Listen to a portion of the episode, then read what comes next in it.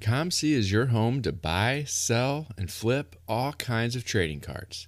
Their consignment marketplace is home to over 31 million cards, from baseball's biggest stars like Shohei Ohtani, Aaron Judge, and Mookie Betts, to Marvel favorites like Spider Man, Thor, and Captain America. COMC has something for every type of collector. Come visit COMC.com today to build your collection with your favorite cards.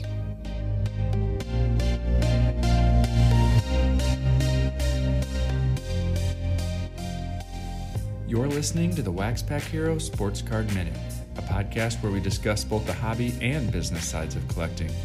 I'm your host, Mike Summer, and I want to help you buy, sell, and trade your way into a collection you'll love.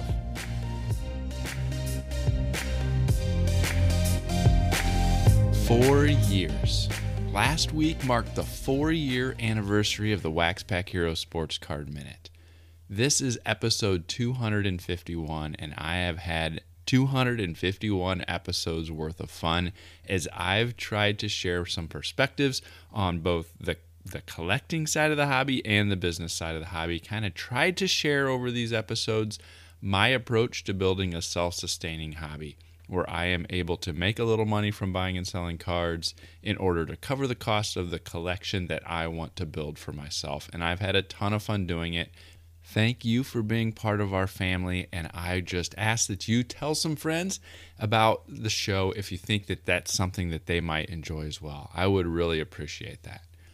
Last week was part one of our conversation with Mario Alejandro. It was perfect timing, being that he had just broken the big story about the superfractor, stolen superfractors out of Texas. It was, it was just perfect timing for that. The episode was shared a ton. There's a bunch of new people who had a chance to listen to the the podcast and listen to that conversation with Mario, but it was such a long conversation as I mentioned last week that we had to split it into two parts, and today is part 2 of that conversation with Mario. We've already done the introductions and so we're going to jump right into the part 2 of the conversation in today's internet world, when someone has a, a, large following, they get labeled as being an influencer. And you mentioned kind of early on with the following that you were building, you might have been an influencer before we called things an influencer. But you've also been pretty adamant recently that you don't currently see yourself as an influencer. You see yourself as a collector. Why is that so important? Why is that distinction so important to you right now? I believe that, um, and one of my biggest issues with Ivan back then, I, you know, was constantly referring to him as a shill, a product shill. And uh, that's always been something that I've wanted to shy away from. I don't want the, I don't want that label. I don't want people to think you could buy me off, you know. And when I back at during the Wax Heaven days, when I was sponsored by Topps and Upper Deck, and I received every single product that they had of every sport. Even like I would open a football football on camera. I didn't even know how to pronounce these names, but you know, I did it. Um, you, both of them told me, you know, you have you are 100% free to give your honest opinion on our products. And so I felt, you know, with that web show that Ivan had at the time with that other guy, I can't remember what what was it called? Go GTS Live? Oh, yes. Thank you. Well, I, I felt that that played off more like an infomercial. And I told Ivan before we had our falling out that you are so talented. You are such a dynamic personality. I wish that you could, you know, incorporate that more than, you know, having a Tracy Hackler on there promoting his wares when we know that Panini is is screwing collectors left and right, and that was one of my biggest gripes with Ivan, and I I've learned to accept it, you know, because even now I have a couple uh, of of deals on the table that pay me money or credit or or things like that, and, and it's I, I just try to separate the collecting because I don't do this for money. Um, I do this as a hobby. I have a full time job I'm not going to quit my job to become a, you know, to start selling cards at shows or, or producing, you know, a podcast or anything. I, I mean, I tried the podcast, but I, I'm not somebody that I, I can't really talk. You know, I'm more of a writer. You know how how some people, you know, they say they have a, a face made for radio. Well, I have a voice that's made for writing. You know, so um, I don't um, I'm not out here to to make money or to make money or or, or to become a, a you know one of these guys like Ben Ball or Gary Vee or somebody that's going to just get paid for the hobby. I, I, I want to make sure people know I'm a collector all the way through. I've also seen you refer to yourself as a hobby historian. And I kind of feel that having a perspective and being educated on the history of our hobby is, is super important. Why do you enjoy serving in that role of a hobby historian? Well, you know, and and people throw that in my face sometimes because I oh the self the self-appointed hobby historian. The way I look at it is, you know, I've I have knowledge from 1990 to 2023 because I've been a part of the hobby. Even on my time that I was away or times that I've been away, uh, I've always kept up. And you know, for me, like when I was going through that breakup, you know, back during the Wax Heaven days, I, you know, I had a lot of time to myself to reflect. And I even went out and bought a Beckett almanac and I was literally reading page by page, highlighting certain items because I knew that at some point I was going to write about it. And so I've been studying, I've been collecting, I've been talking, I've been literally I, I, even scour message boards, active ones, ones that have you know shut down years ago that are still available in the archives. I just I like to have this knowledge uh, for me so I can write and, and, and produce content that maybe you know I, I could write about something that even some some of the biggest spenders in the hobby that have been collecting for years haven't heard about and, and that's kind of th- those kind of comments always uh, motivate me to keep lurk to keep looking and, and finding stuff to to write about. Let's talk a little bit about kind of where we're at in the hobby today. You know, there's good things going on in the hobby today. There's maybe some potentially concerning things going on in the hobby today. I thought maybe we could spend a little bit of time just talking a little bit about kind of our perspectives on on today's hobby. So, you know, first of all, what are some things that you're excited about when you think about the hobby in, in its current iteration? I believe that the technology, the printing technology, looks better than it's ever been. I look at some of these refractors. Um, I don't collect them because Jose Canseco's not in it. So I, I really only collect Jose Canseco for the most part. And but some of the cards that I see are absolutely gorgeous. Topps, you know, chrome, the the cosmic chrome, the regular chrome refractors. Uh, there's there's just so much out there that is absolutely gorgeous, and it's the best cards I've seen in my entire life. Even even some Panini stuff, even Panini, which I am always I've always been anti non unlicensed cards, but even some of their stuff just looks fantastic. And I, for me, I think one of the the benefits is you know we've had a, a rise and fall over these last couple of years, but I think overall we uh, we still have more collectors today than we had in 2018, 2019, and and while there's still maybe some education that needs to happen with some of them to to make sure that they fully appreciate where we've been and where we could be going, I think the fact that we've got more people collecting and more people in the hobby is also a, a positive. Absolutely. And and you got to remember in 2007 when I when I came back to the hobby, card shops were absolutely dead and products were selling for $60. You could buy Bowman Chrome for $79. You know, and, and uh, sometimes I I would buy things out of pity because I'm like, "Oh my god, this this shop is going to close down if I don't buy that box of, you know, Topps Turkey Red." You know, and that's not how it is today that's not how it is today. Everything sells out.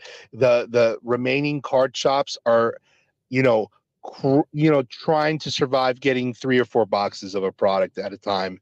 So um I think that yeah, it's it's a lot better. I think unfortunately uh it's it's gotten out of hand with the with the prices. Well, you, yeah, you mentioned prices. What are some things you know that maybe concern you a little bit for where we're at today? I mean, you know, five six hundred dollars for a box of Chrome or Bowman, it's just uh, it's unacceptable. And I understand, you know, if you buy a box of 1991 Bowman back in the day, it was thirty dollars, and there was no card that was gonna, you know, make you $10,000. There's always that opportunity with these products. You had the Druw Jones for a million dollars, the Babe Ruth, whatever, Retrofractor.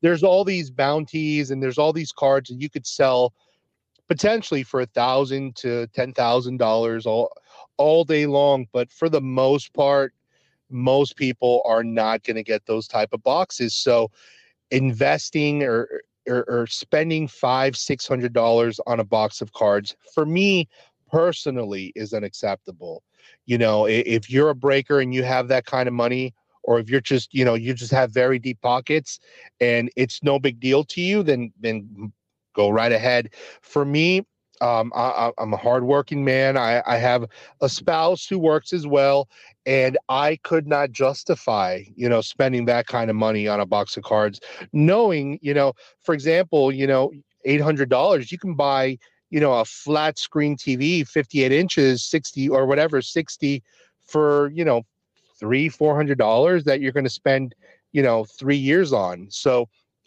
a box of cards for me it's just uh it's gone to it's a it's a rich man's game. And that's unfortunate because it has pushed out a lot of collectors a lot of uh collectors set builders guys that you know were just busting boxes because it was fun because they enjoy it. But you cannot enjoy a product when you know that you know you just you just dropped eight hundred dollars uh, and you have to make some of that money back. Not, not because you want to pull something great and for the because you're to have you're to need that money. Um you know times are times are tough right now. And i don't expect you know bowman chrome to be $200 next year like it was you know 15 20 years ago but you know it, it has pushed out a lot of people. I, i've talked to many many people that just can't afford to do it you know and even if you can't afford it you shouldn't you shouldn't do it you shouldn't do it i i tell people just go out if a box is $500, get a couple hundred dollars, buy one of the big autographs in the product, even a parallel of it. it eh, you're going to be much happier in the long run. What's your perspective on this era of exclusive licenses that we find ourselves in? You know, back way back eh, way back when there was an exclusive license for Topps, and then we had the 80s and 90s where we had multiple manufacturers in every sport. That was kind of you and I's collecting sweet spot, right? When we had Topps, Donruss, Fleer, Upper Deck, Pinnacle, Score, you know, Pacific. We had all kinds of different companies producing cards. And that was great for us as collectors because we had so much variety. They were forced to compete against each other. Um, it turned out to be not so great for the companies themselves now we're in this in this world where we've got exclusive licenses for pretty much every sport and entertainment you know topic that's out there and you know we're in a, a new world of, of exclusive licenses and narrowing down even to an exclusive manufacturer for most things what's your perspective on where we see ourselves in in the the licensing the licensing world well, in 2009, when when uh, Topps became exclusive to MLB, I was celebrating just like everyone else because I loved refractors. I loved what Topps was doing, um, and Upper Deck was kind of slipping. You know, they in 2007 they had the sweet spots with the faded autographs right out the box. They were, you know, they were going at Barry Bonds and going at Topps and I thought, you know what, maybe this is what we need. We we just let's forget all about Upper Deck. They've had their run. Um, I was 100% in support of, of what Topps um, was planning on doing. And then I just started to see a, a lot of things. Uh, one of the biggest things that I saw right off the bat was the image recycling. So, you know, there are there are photographs of Jose Canseco that have been recycled year after year after year since 2014 there seems to be a, a, few products that get you know this this wonderful innovative designs but everything else is just i feel like they're asleep at the wheel at this point. And competition would be great but it, it's not going to come from panini or leaf so it, it may be something that you know maybe when we're older we'll we'll get it again. Um back in 1997 those were the great years. We had all these companies competing for our business but at the same time there was there there was too much product out there. So if we could in a perfect world we would get like five products from each company you know panini leaf um, and Topps but i don't think that's feasible anymore. I don't think um, that would be affordable. I, I, i'm sure you know paying for these these licenses is you know into the millions so they just have to constantly produce and produce just to break even. So um, i think unfortunately, I, I, don't see a, a change from the the the Fanatics monopoly. Uh, if anything, it, it's probably going to get worse. What other topics are on your mind? What other things have you been thinking about that you maybe wanted to to make sure we hit on today? Well, I, I think that um, what what's going on right now for the people that um, follow me on, on Twitter is this. I don't know if you've had a chance to see it. This kid, Buddy, who is in hospice care um, he's fighting cancer. He's been fighting two different forms of cancer. And, um, you know, I've worked in the death care industry for 19 years. So I know what happens, unfortunately, when you when you've reached hospice it's end of life care so his family has asked collectors no not collectors they've asked anybody who has some time and the resources to send Buddy a Christmas card. And uh, his birthday is also on December 12th. And so I've been kind of pushing that. I've actually had a meeting with Fanatics yesterday with uh, the CEO of Fanatics Collectibles. I've been in touch with Michael Rubin. They're planning some great things for this kid, Buddy. And um, if you follow me on Twitter, I absolutely uh, check that out. It is my pinned tweet. All, all, all they're really asking for is a Christmas card. And I sent a Christmas card, and I, I just told my followers if you send them a Christmas card, just throw in a baseball card in there because you know, an 11 year old kid, is he's gonna love to see something shiny, you know, something from Topps Chrome or something. And um, we've had some good results, and I know that Topps and and Fanatics, you know, even though they are the, the evil monopoly that people say they are, um, Michael Rubin got on the phone in a heartbeat to to work something out. So I have to give them some respect. I, I I've been I've been hitting them very hard. I've been hitting them very hard almost all year long because there there have been quality quality control issues. There they've there've been some shenanigans happening and you know I've been one of their biggest critics and Michael basically said, you know, I understand where you're coming from. And you know what? I, I really enjoy the work that you're doing.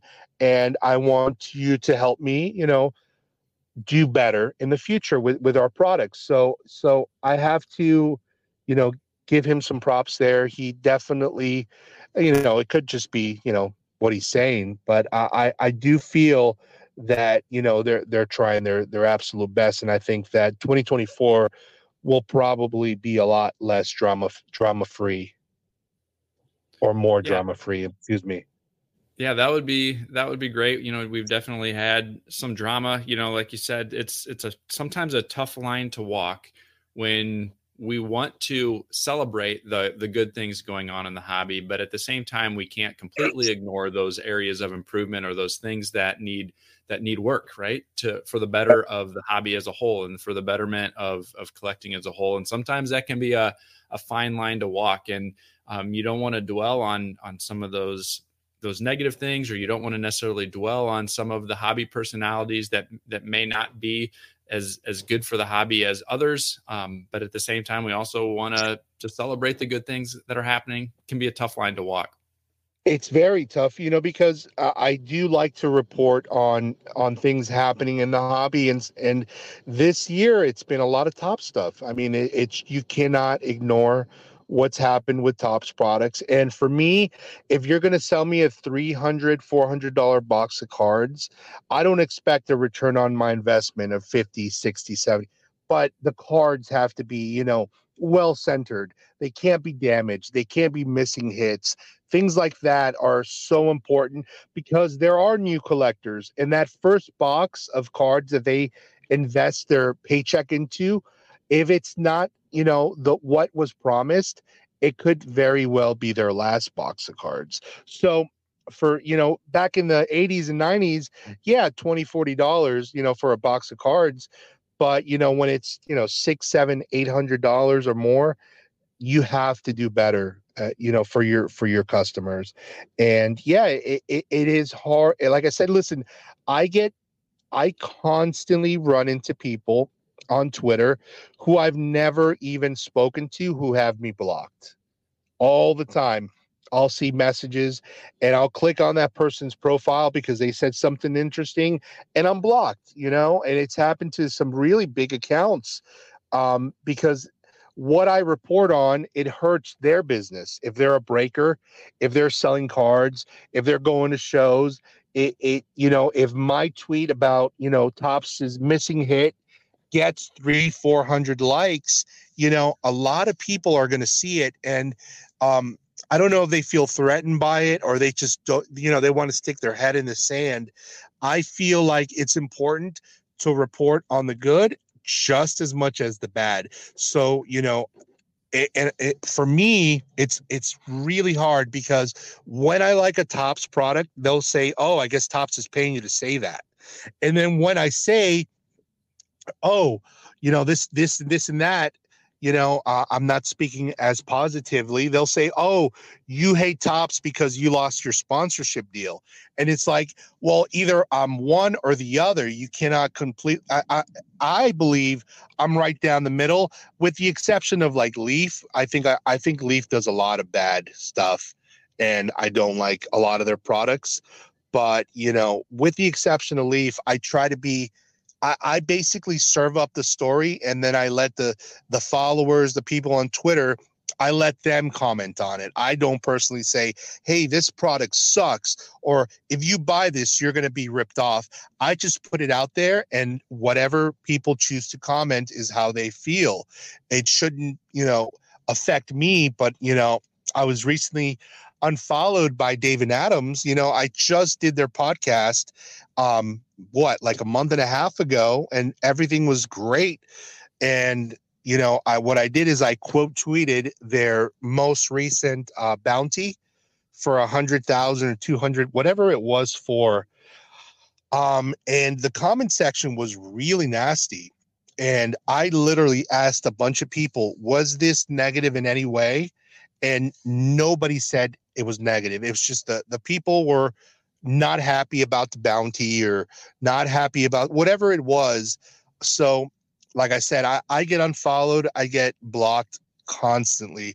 And it's just, you know, people hopefully some people appreciate what I do, which is I, I shine a light on the good and I shine a light on the bad. And I think that's the best way to do it. Very cool. Well, hey, I really appreciate you spending a few minutes today um, chatting about your background in the hobby, the content that you're creating, the messages that you're trying to to send. I think that is. Um, I really appreciate you spending that time because I think it's it's important information for people to see, and and if people aren't following you already, they can learn a lot by by following what you're doing on Twitter. I appreciate your time as well. Thank you. Thanks again to Mario for coming on. I really enjoyed the opportunity to get to know him a little bit better. Like I had said last week, we had interacted a little bit online in a couple of the previous iterations of his time on Twitter, but we never had a chance to sit down and have a conversation. And so, really appreciate the opportunity to get to know him a little bit better. Well, next week we are going to continue our Super Collector series, and this time we're going to hit on a first time topic for the Wax Pack Hero Sports Card Minute.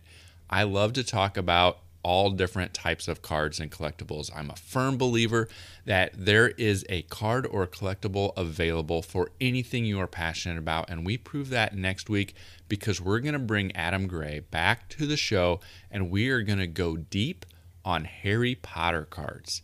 He has a passion for Harry Potter cards. He's more known for basketball, but he has a deep passion for Harry Potter cards and he's coming on to help educate us about what is out there, the history of Harry Potter cards, and what types of things are available to collect at all different price levels. So come on back for that one. That is all I have for you today, so I'll catch you next time.